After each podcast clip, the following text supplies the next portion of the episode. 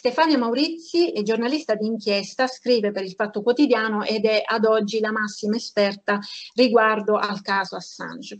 Eh, Stefania, lei ha lavorato insieme a Julian Assange per molti anni e conosce molto bene questa vicenda, conosce anche il protagonista ed è per questo che le chiedo anzitutto eh, chi è Julian Assange. Allora, innanzitutto grazie per uh, la massima esperta.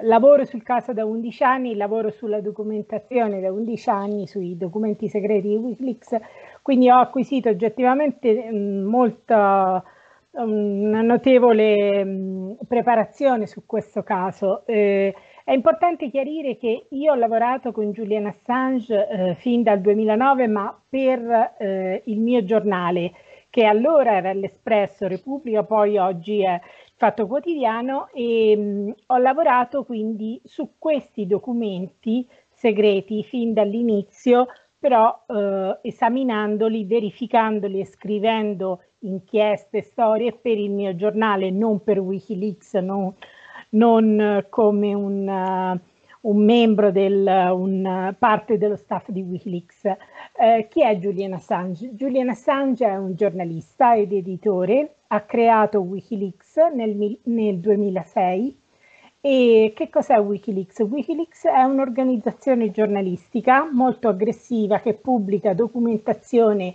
segreta, eh, documenti segreti nel pubblico interesse eh, e eh, questi documenti segreti vengono forniti da chi? Da whistleblowers, cioè da persone che lavorando all'interno di un'azienda o di un un'istituzione pubblica. E scoprendo che eh, questa azienda o questa istituzione pubblica eh, commette all'interno di questa azienda e questa mh, agenzia pubblica vengono commesse dei reati molto gravi, delle eh, corruzioni, degli abusi, eh, dei crimini di guerra, se si tratta di eserciti, se si tratta di agenzie militari di questo tipo, invece di voltarsi dall'altra parte per il quieto vivere e per non andare incontro a gravi conseguenze e gravi ripercussioni, decide di denunciare, di far uscire questa documentazione. E um, Wikileaks è stata creata proprio con questo scopo di abbattere il segreto quando questo segreto non è eh, legittimo, ma è, viene utilizzato per schermare abusi, viene, viene utilizzato per schermare torture, crimini di guerra in modo tale da rendere l'opinione pubblica consapevoli di queste informazioni, perché senza informazione non c'è democrazia. Ehm, in, eh, è stata creata in un momento molto importante, post 11 settembre, quando l'informazione eh, era pesantemente, eh, diciamo, avvinghiata al governo e a, a succube del governo. Po, eh, subito dopo l'11 settembre abbiamo visto come per esempio il New York Times ha riportato, ha, ha contribuito a vendere la guerra in Iraq, a renderla legittima con, in, con articoli completamente infondati sulle armi di distruzione di massa di Saddam. Oppure il Washington Post non pubblicò su richiesta del l'amministrazione Bush eh, i nomi dei paesi dell'Europa dell'Est in cui si trovavano le prigioni segrete della CIA e quindi non pubblicando i nomi di questi paesi permise di fatto alla CIA di continuare con gli abusi. Quindi Wikileaks nasce in modo particolare proprio come reazione a questo tipo di controllo dell'informazione da parte dei governi. Wikileaks lavora così con i giornalisti eh, lavora con eh, un team di giornalisti internazionali ai quali permette di accedere a questi database inizialmente in modo esclusivo, ma nel momento in cui eh, poi eh, questi documenti sono stati verificati e quindi si è stabilito che sono veri, sono autentici, ci sono delle storie importanti, contengono delle, degli spunti di inchiesta, contengono degli spunti per articoli importanti, eh, i giornalisti pubblicano le loro storie, Wikileaks pubblica l'intera documentazione, quindi è, eh, nessun giornalista è in possesso di archivi segreti di Wikileaks perché Wikileaks li mette a disposizione del pubblico e questa è la rivoluzione, che mentre tanti giornali, mentre tanti, eh, tante organizzazioni giornalistiche pubblicano l'articolo ma non pubblicano tutto il materiale che hanno in mano e che ha portato a quell'articolo, Wikileaks pubblica tutto. Questa potenzia, diciamo, dà uno strumento al lettore, perché il lettore, una volta che ha letto la storia, può andare alla fonte, ai documenti originali, può vedere se il giornalista è stato corretto, se ha abusato, se ha nascosto qualcosa, se ha gonfiato qualcosa e ha nascosto altre cose.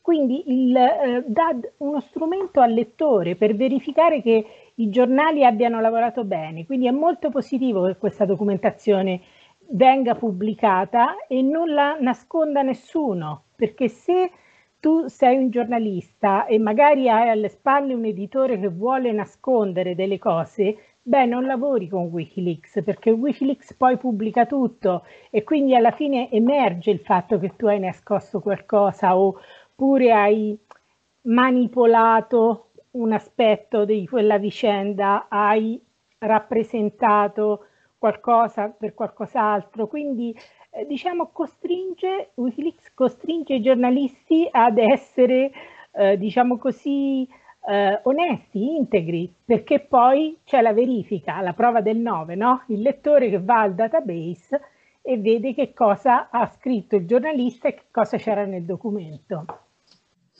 E lei ha scritto recentemente un articolo eh, che riguarda l'attività di spionaggio eh, l'attività di spionaggio che ha subito Assange eh, mentre si trovava eh, nella, nell'ambasciata ecuadoriana. Sì. Una, un spionaggio che poi ha coinvolto moltissime persone, tra cui anche lei. Eh, eh, che cosa è accaduto? Eh, è accaduto qualcosa che in, magari potevamo anche immaginare, cioè potevamo immaginare che entrando dentro l'ambasciata eh, fossimo soggetti a una straordinaria sorveglianza anche dall'esterno chiaramente si coglieva all'ambasciata dell'Ecuador si coglieva questa profonda sorveglianza, si vedevano telecamere ovunque.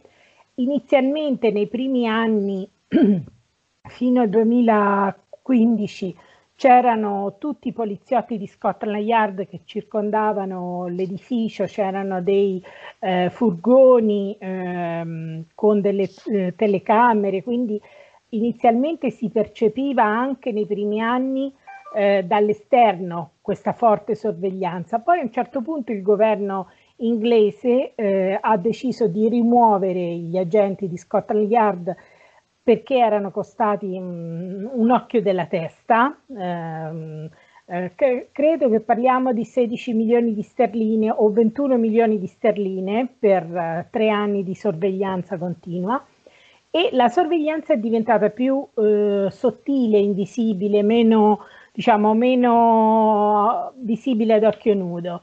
Entrando dentro l'ambasciata, noi venivamo accolti da un un'azienda di security che era lì, era stata ingaggiata dal presidente dell'Ecuador, eh, eh, Correa, Rafael Correa, per proteggere l'ambasciata e per proteggere Julian Assange, perché quando Julian Assange ha chiesto asilo nel 2012, il 19 giugno del 2012, quell'ambasciata dell'Ecuador a Londra era un piccolo appartamentino che non aveva neppure le telecamere, quindi eh, si è ritrovati improvvisamente al centro di una storia incredibile di eh, un, una delle persone più eh, spiate del mondo, Julian Assange, col governo inglese che era furibondo perché l'Ecuador aveva dato, si era permesso di dare asilo a Julian Assange. Quindi a quel punto il governo ecuadoriano di Rafael Correa si è reso conto che era necessaria un'azienda di security per garantire un minimo di eh, sicurezza all'ambasciata.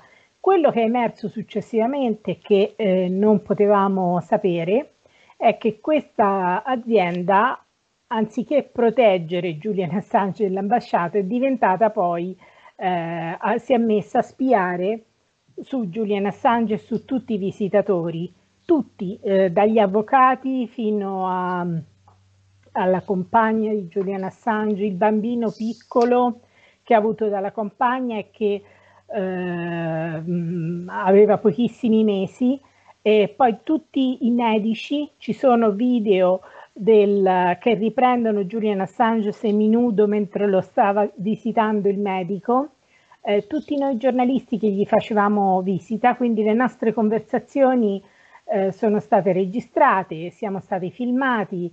Personalmente mi sono ritrovata con eh, il telefono completamente aperto e con tutto quello che avevo, tra cui le chiavette USB con informazioni estremamente importanti, eh, fotografati, non si sa per quale finalità.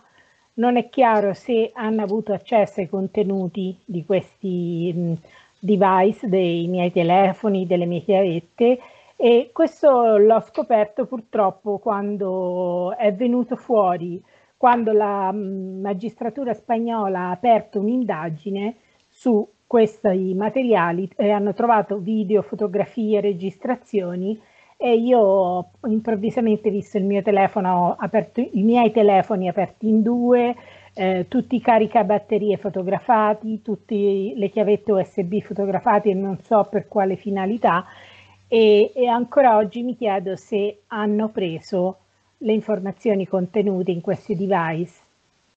L'inchiesta è in corso per cui eh, sapremo alla fine dell'inchiesta che cosa esattamente è successo. Quello che pare ad oggi eh, essere emerso è che questa azienda, seppure fosse stata ingaggiata dal governo dell'Ecuador e che aveva fiducia in questa azienda, tanto è vero che aveva affidato a questa azienda anche la security della famiglia del presidente, quindi c'era una fiducia evidentemente.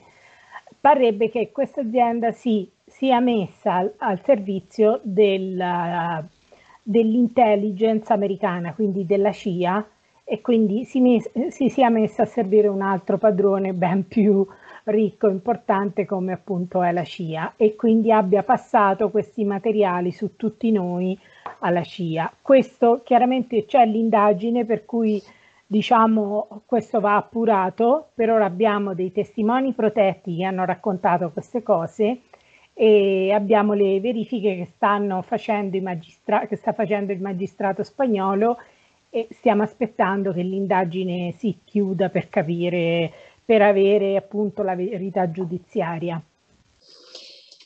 L'amministrazione Trump eh, si dimostra molto ag- aggressiva diciamo, nei confronti di Assange. Sì. Eh, c'è stata una notizia riguardo una proposta di, di, Trump di grazia nel caso in cui appunto eh, ci sia una ritrattazione riguardo al coinvolgimento russo dell'hackeraggio delle, delle mail dei democratici americani. È una notizia fondata? Allora, questo è stato, um, questa notizia è stata riferita da un testimone che era presente all'incontro tra questo senatore americano, Dana Rohrabacher, ehm, e mh, simpatizzanti di Trump e eh, che è andato all'ambasciata dicendo eh, vogliamo sapere chi è la fonte eh, se eh, viene smentito che la fonte fossero i russi, poi eh, valuteremo se aiutarti per un eventuale perdono presidenziale e di darti una mano. in realtà eh, noi eh, sappiamo ancora poco di questo fatto perché eh, ancora non è stato diciamo, esaminato dalla magistratura quello che sappiamo è che pochi mesi che Julian Assange evidentemente non ha dato il nome della fonte delle mail della Clinton e che sia una coincidenza o che sia una vendetta, poco tempo dopo Julian Assange è stato incriminato dall'amministrazione Trump che ha richiesto l'estradizione e oggi l'estradizione è in corso. Quindi che l'abbiano fatto per, i, diciamo, per rappresaglia oppure che sia una coincidenza, questi sono i fatti. Poco dopo è stato incriminato. Da notare che Obama, il presidente Obama, aveva eh, messo sotto indagine Julian Assange fin, fin, dal 2010. Non appena hanno pubblicato il famoso video eh, Collateral Murder in cui si vede un elicottero americano Apache sparare su dei civili inermi a Baghdad nel 2010, eh, nel 2007, eh, l'hanno pubblicato Wikileaks nel 2010, eh, si vede questo elicottero massacrare dei civili, circa 12 civili, e, mentre l'equipaggio dell'elicottero ride, come se fosse un videogame eh, tra ragazzi. E, mh, mm, subito dopo la pubblicazione di questo video e della pubblicazione dei documenti sulla guerra in Afghanistan, che per la prima volta hanno permesso di vedere la vera faccia della guerra in Afghanistan, non la, quello che ci raccontano diciamo nei cinque minuti che sentiamo al telegiornale il giornalista che va lì e che è embedded, quindi viaggia al seguito delle truppe, soggetta alla censura militare e quindi può raccontare eh, quello che la censura militare gli permette. Invece per la prima volta questi 91.000 documenti erano rapporti dal campo segreti su quello che avveniva giorno dopo giorno sul campo. Subito dopo queste due pubblicazioni, il presidente Obama, cioè gli Stati Uniti che allora erano guidati di Obama, misero uh, Julian Assange e Wikileaks sotto indagine e da allora per tutta la presidenza Obama sono rimasti sotto indagine, però Obama aveva deciso di non incriminarlo. Perché no? Perché comunque non, ha, non, c'era un modo di incriminare Julian Assange senza incriminare tutti i giornali e tutti i giornalisti che avevano pubblicato le stesse cose, da, appunto dal New York Times, il Guardian all'Espresso, a tutti, decine di giornali in tutto il mondo avevano pubblicato quei documenti. Quindi Obama aveva detto, aveva valutato che era troppo pericoloso per la libertà di stampa perché avrebbe voluto dire mettere in mettere sotto indagine e incriminare tutti. Invece Trump si è deciso, ha deciso di incriminarlo e questa è la prima volta in tutta la storia degli Stati Uniti che un giornalista viene incriminato per aver pubblicato notizie vere e nel pubblico interesse. Non c'è un precedente, da qui l'eccezionalità del caso e l'importanza per la libertà di stampa. Nel 2019 eh, un giudice federale di New York ha comunque assolto eh, Julian Assange dalle accuse eh, di ehm, cospirazione ai danni della campagna elettorale di, di, Hillary Clinton proprio riguardo alla pubblicazione delle mail. Ehm, questa soluzione avviene eh, in virtù della, appunto della, del primo emendamento della Costituzione americana che tutela il diritto, la libertà d'espressione e di stampa. Eh, dunque si fa riferimento mh, appunto al fatto che eh, dei documenti, se sono veri, possono essere pubblicati perché appunto, come diceva lei prima, di interesse pubblico. Eh, questa, questo può avere una, una, certa influenza sulla situazione di, di Assange, questa sentenza. Allora, innanzitutto chiariamo che questa sentenza riguarda il cosiddetto scandalo Russiagate, la pubblicazione che ha al centro la presunta operazione di influenza della, eh, della Russia sulle elezioni americane del 2016 per l'elezione di un candidato Trump che era percepito come meno eh, diciamo ostile alla Russia rispetto a Hillary Clinton che ha sempre, non, ha se, non ha mai nascosto le sue antipatie per, per la Russia. E, ehm, nel 2019, eh, che cosa è successo? Nel 2016 Wikileaks pubblica le email della, dello staff eh, dei democratici che eh, secondo alcuni hanno contribuito alla vittoria di Trump. Anche qui è difficile misurare in che modo hanno contribuito, quanto hanno contribuito, quanto non hanno contribuito, è difficile misurare questa cosa. Comunque ammettiamo anche che abbiano contribuito alle elezioni di Trump, eh, la, i democratici americani eh, hanno deciso di eh, denunciare la, lo staff di Trump e Wikileaks per la pubblicazione di questi email dicendo questi sono materiali rubati e voi li avete pubblicati creandoci un danno, un danno elettorale, un danno economico, eccetera, eccetera. In realtà il giudice, come diceva lei, poi eh, ha invece eh, eh, stabilito che era perfettamente legittimo pubblicare questi documenti perché erano veri e nel pubblico interesse. Quindi da questo punto di vista i democratici ne sono usciti completamente sconfitti perché eh, la sentenza non lascia dubbi sul fatto che fosse legittimo pubblicare eh, questi documenti e giustamente lei cita il primo emendamento che ha una protezione fortissima eh, per eh, la pubblicazione di informazioni, per la pubblicazione di documenti negli Stati Uniti. Il First Amendment è veramente eh, garantisce ai giornalisti, garantisce alla stampa eh, una, diciamo, una protezione costituzionale estremamente forte. E questa sentenza influirà sul caso Julian Assange, sulla richiesta di estradizione da parte degli Stati Uniti? No, perché l'estradizione non riguarda la pubblicazione delle mail della Clinton.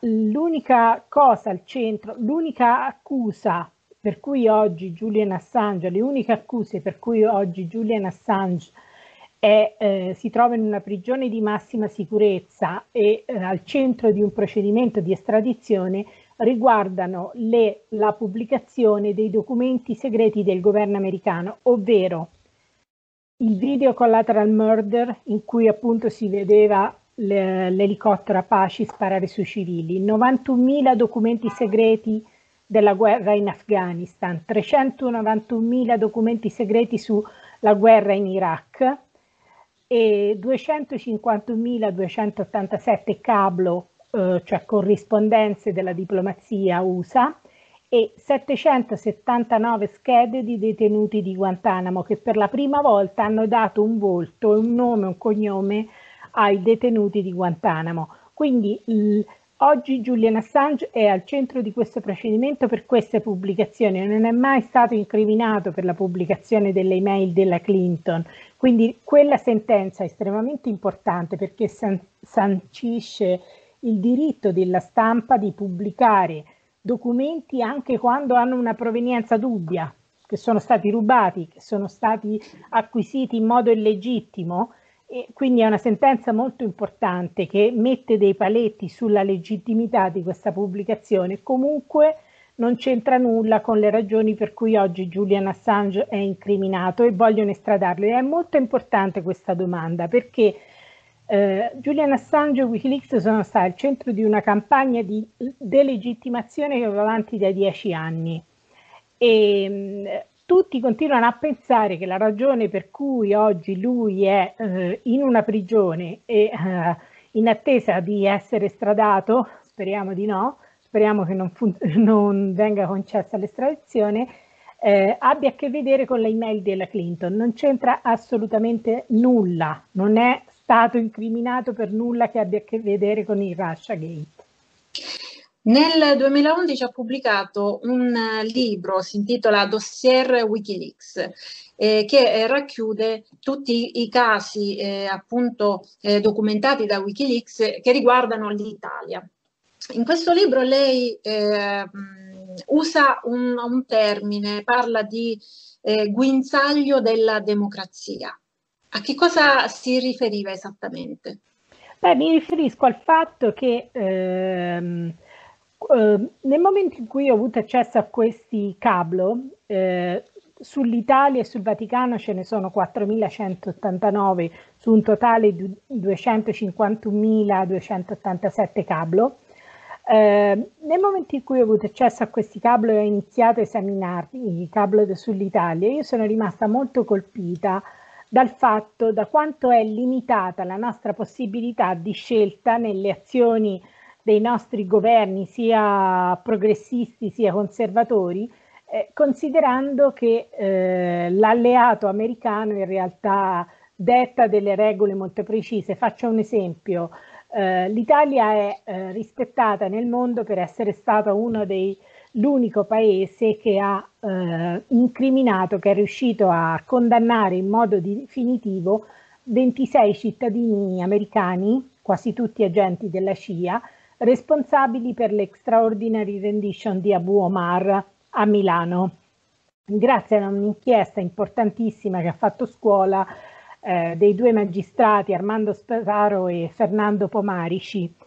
Eh, siamo stati eh, ammirati nel mondo, i nostri magistrati, la nostra polizia giudiziaria bravissimi, sono riusciti a individuarli, sono riusciti ad acquisire tutte le prove, sono riusciti a processarli nonostante gli Stati Uniti non abbiano offerto nessuna forma di collaborazione. Però che è successo? È successo che nel momento in cui eh, dovevano essere inviate le richieste di arresto negli Stati Uniti, sei ministri della giustizia si sono rifiutati di inviare questi mandati di arresto a scopo di estradizione negli Stati Uniti. Quindi alla fine eh, questi 26 agenti, a questi 26 cittadini americani è stata garantita l'impunità assoluta. Addirittura abbiamo due presidenti, il presidente Giorgio Napolitano e il presidente Mattarella, che hanno concesso anche il, per, il perdono presidenziale ad alcuni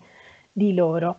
E dall'essere il paese che è l'unico paese che ha eh, praticamente eh, condannato in modo definitivo i responsabili della rendition, siamo diventati l'unico paese praticamente colpito da una sentenza della Corte europea dei diritti umani per aver garantito l'impunità a questi agenti. Come è successo?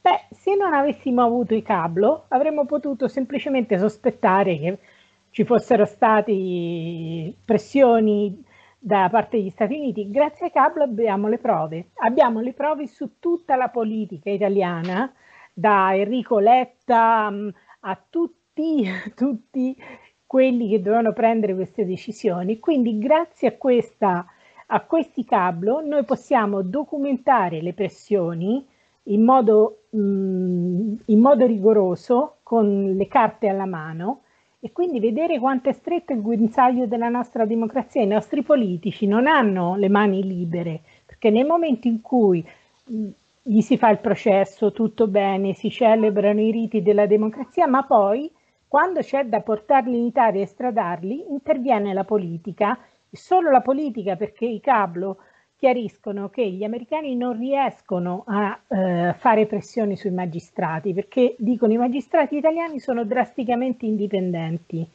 Allora, su che cosa agiscono? Sulla politica, perché l'estradizione è un processo prettamente politico, ci deve essere la volontà politica di estradare, altrimenti non basta il procedimento giudiziario. Quindi con questi cablo c'è la prova provata di quanto è stretto il guinzaglio della nostra democrazia, che alla fine, appunto, ripeto, tra paese lodato per essere stato l'unico che ha mandato che ha eh, diciamo, condannato in modo definitivo gli, gli, agenti CIA, diventa l'unico che viene condannato dalla Corte dei diritti umani, europea dei diritti umani perché?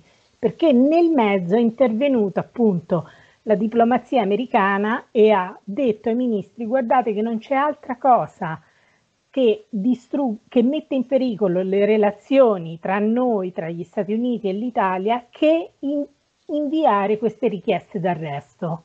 Quindi è molto stretto il, guinzaglio della nostra di- democrazia. Ultimamente siamo, assistiamo a una sorta di, di guerra alle fake news eh, potrebbe essere questo diciamo, eh, un modo per cercare di arginare il pericolo che arriva dall'editoria libera. Eh, e quindi anche in un certo senso da, dalla cosiddetta controinformazione.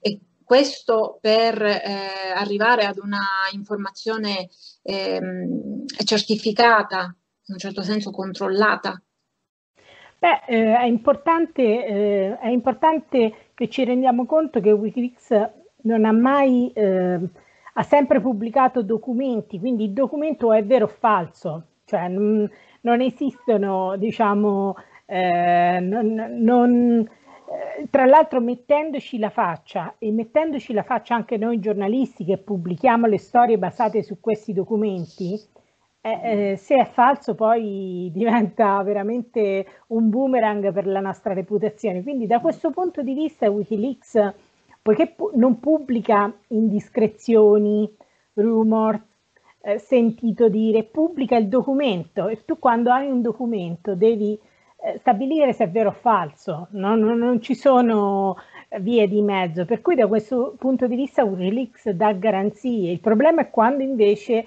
eh, giochi con eh, notizie dove c'è la fonte anonima, eh, il, eh, il, responsabile del governo che in modo anonimo ti, soff- ti eh, sussurra qualcosa nell'orecchio, il giornalista riporta con la fonte anonima. Quello diventa, diciamo, dà lo spazio per un, una, um, concede molto spazio alla possibilità di manipolazione, ma nel caso di Wikileaks pubblicano i documenti e quindi o sono veri o sono falsi. Se sono falsi, la loro reputazione è distrutta e anche la nostra, di noi giornalisti che abbiamo pubblicato le, le nostre inchieste basate su quei documenti è distrutta. Infatti è una delle nostre preoccupazioni quando lavoriamo ai documenti, è una del, il, diciamo, il, il, carico più pesante di questo lavoro è proprio riuscire a verificare se i documenti sono veri o falsi, perché ovviamente di gente che vuole distruggere la reputazione sia loro che nostra ce n'è tanta. E la cosa più facile per farlo è mandare proprio un documento segreto, una polpetta avvelenata che tu pubblichi e a quel punto eh, la tua reputazione è distrutta. Tutti sappiamo che noi giornalisti e tutte le organizzazioni, i giornalisti che lavorano con la reputazione, che, e sappiamo anche che per costruire la reputazione ci vuole tanto, per distruggerla basta una, appunto una polpetta avvelenata e una cantonata come dire che un documento è vero e poi è falso. Quindi questa è la parte più difficile del lavoro, non c'è dubbio. Adesso si attende la sentenza riguardo eh, la, la, questione Assange e la sua estradizione. Eh, come pensa che, che andranno le cose? Cosa accadrà? Allora, innanzitutto siamo ancora molto lontani dalla sentenza perché questo è il processo di primo grado e sono previsti tre gradi di, di, il procedimento di estradizione si articola su tre gradi di giudizio fino alla Corte Suprema inglese e da lì poi c'è la possibilità di fare appello alla Corte Europea dei diritti umani. Quindi eh, sarà un procedimento lungo, due, tre anni, forse anche di più. Eh, che cosa io mi aspetto? Io non ho nessuna fiducia nel fatto che eh, la giustizia inglese possa opporsi alla richiesta americana di estradarlo. Io sono convinta che l'Inghilterra concederà l'estradizione di Julian Assange.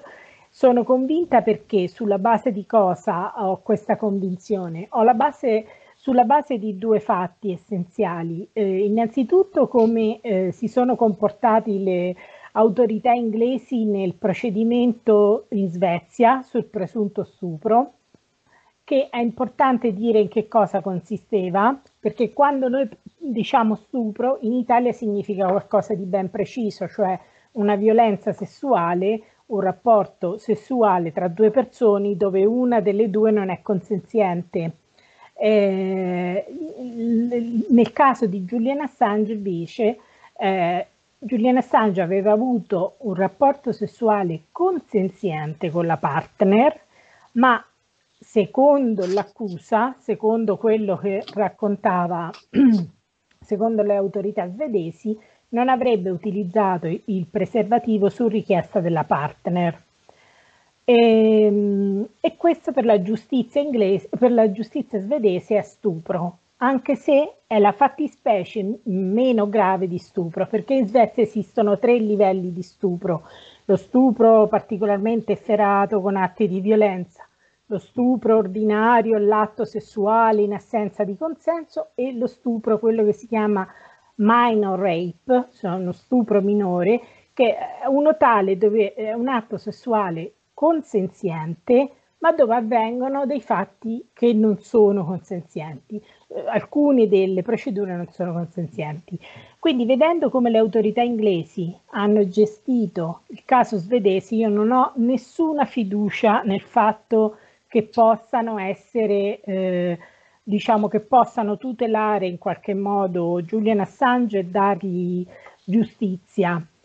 E poi spiegherò anche perché. E, ehm, e, poi un altro fatto, perché da cinque anni io sto combattendo una battaglia legale basata sul Freedom of Information Act, cosiddetto FOIA, e durante il, sono andata in tribunale già tre volte per uh, avere accesso ai documenti che mi vengono negati da cinque anni e nel corso di questi uh, appelli in tribunale le autorità inglesi hanno uh, scritto nero su bianco che tratteranno l'estradizione di Julian Assange esattamente come un'estradizione qualsiasi, cioè come se fosse un trafficante di droga, un mafioso senza nessuna considerazione del fatto che è un giornalista che ha pubblicato documenti nel pubblico interesse. Quindi io non ho nessuna fiducia nel fatto che lui possa avere giustizia eh, da parte delle autorità inglesi e sono molto preoccupate che alla fine lo estraderanno.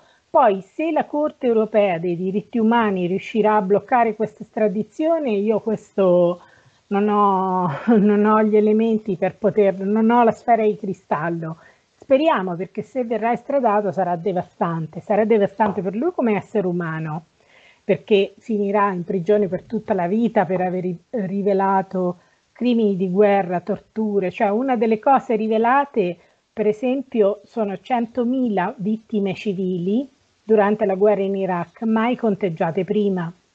Ora, 100.000 vittime civili per noi può sembrare una statistica, ma per chi ha perso una famiglia per chi ha perso un padre, una madre, un figlio tra le 100.000 vittime civili. Beh, 100.000 vittime civili è qualcosa di molto importante, quindi che vada in prigione solo per aver pubblicato queste cose che sono assolutamente importanti nel pubblico interesse, cioè devi poter pubblicare i documenti sui crimini di guerra, perché se non li puoi pubblicare in una democrazia, allora è come in un regime, nei regimi non lo puoi fare, ma in una democrazia lo devi poter fare. Quindi io spero che non venga estradato, perché se viene estradato sarà devastante per lui che passerà tutta la vita in prigione io, io immaginate, io ho lavorato alle, agli stessi documenti per, per gli ultimi 11 anni, io non ho mai avuto non dico non sono stata mai messa in prigione, ma neanche interrogata, neanche mai eh, sanzionata. E lui invece ha passato gli ultimi dieci anni in uno stato di, di confinamento, oggi in prigione, eh, addirittura sette anni dentro l'ambasciata senza neanche un'ora d'aria. Quindi per me è, un, è, qualcosa di devastante pensare che io l'ho potuto pubblicare senza nessuna conseguenza e lui invece ha vissuto tutto questo.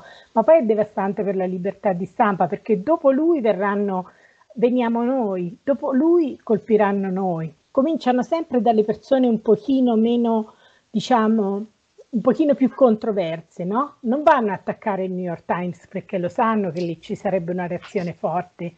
Cominciano sempre da quelli un po' meno perfetti, quelli meno, diciamo, un po' controversi, in modo che l'opinione pubblica dica, vabbè, sappiamo, no? E poi dopo però le leggi valgono per tutti, esattamente come hanno fatto con il terrorismo, no? Eh, prima di Guantanamo, noi, per noi sarebbe stato in, inimmaginabile pensare che qualcuno veniva chiuso dentro una prigione senza che venissero mai presentate delle accuse, senza che venisse presentato un, formale, un formale atto d'accusa, senza che la persona venisse processata. Per noi era contrario a qualsiasi norma dello Stato di diritto, eppure l'hanno fatto. L'hanno fatto, Guantanamo ormai è aperta da 20 anni, no? a gennaio del eh, 2022, eh, è stata aperta nel 2002, nel gennaio del 2002, è quasi 20 anni. E eh, come hanno fatto a fare tutto questo? Semplicemente l'hanno fatto contro dei terroristi, gente che loro dicono che sono il peggio del peggio, e quindi la gente dice va bene, ma mm, quelli chi se ne frega, chi se ne importa del terrorista che è il peggio del peggio? Poi però quello vale per tutti, cioè tutti rischiamo di finirci. Quindi eh, funziona sempre così. Le autorità per mangiarsi un, a poco a poco il nostro Stato di diritto, la nostra libertà, attaccano quello che riesce a eh, scatenare meno solidarietà, però poi colpiscono tutti.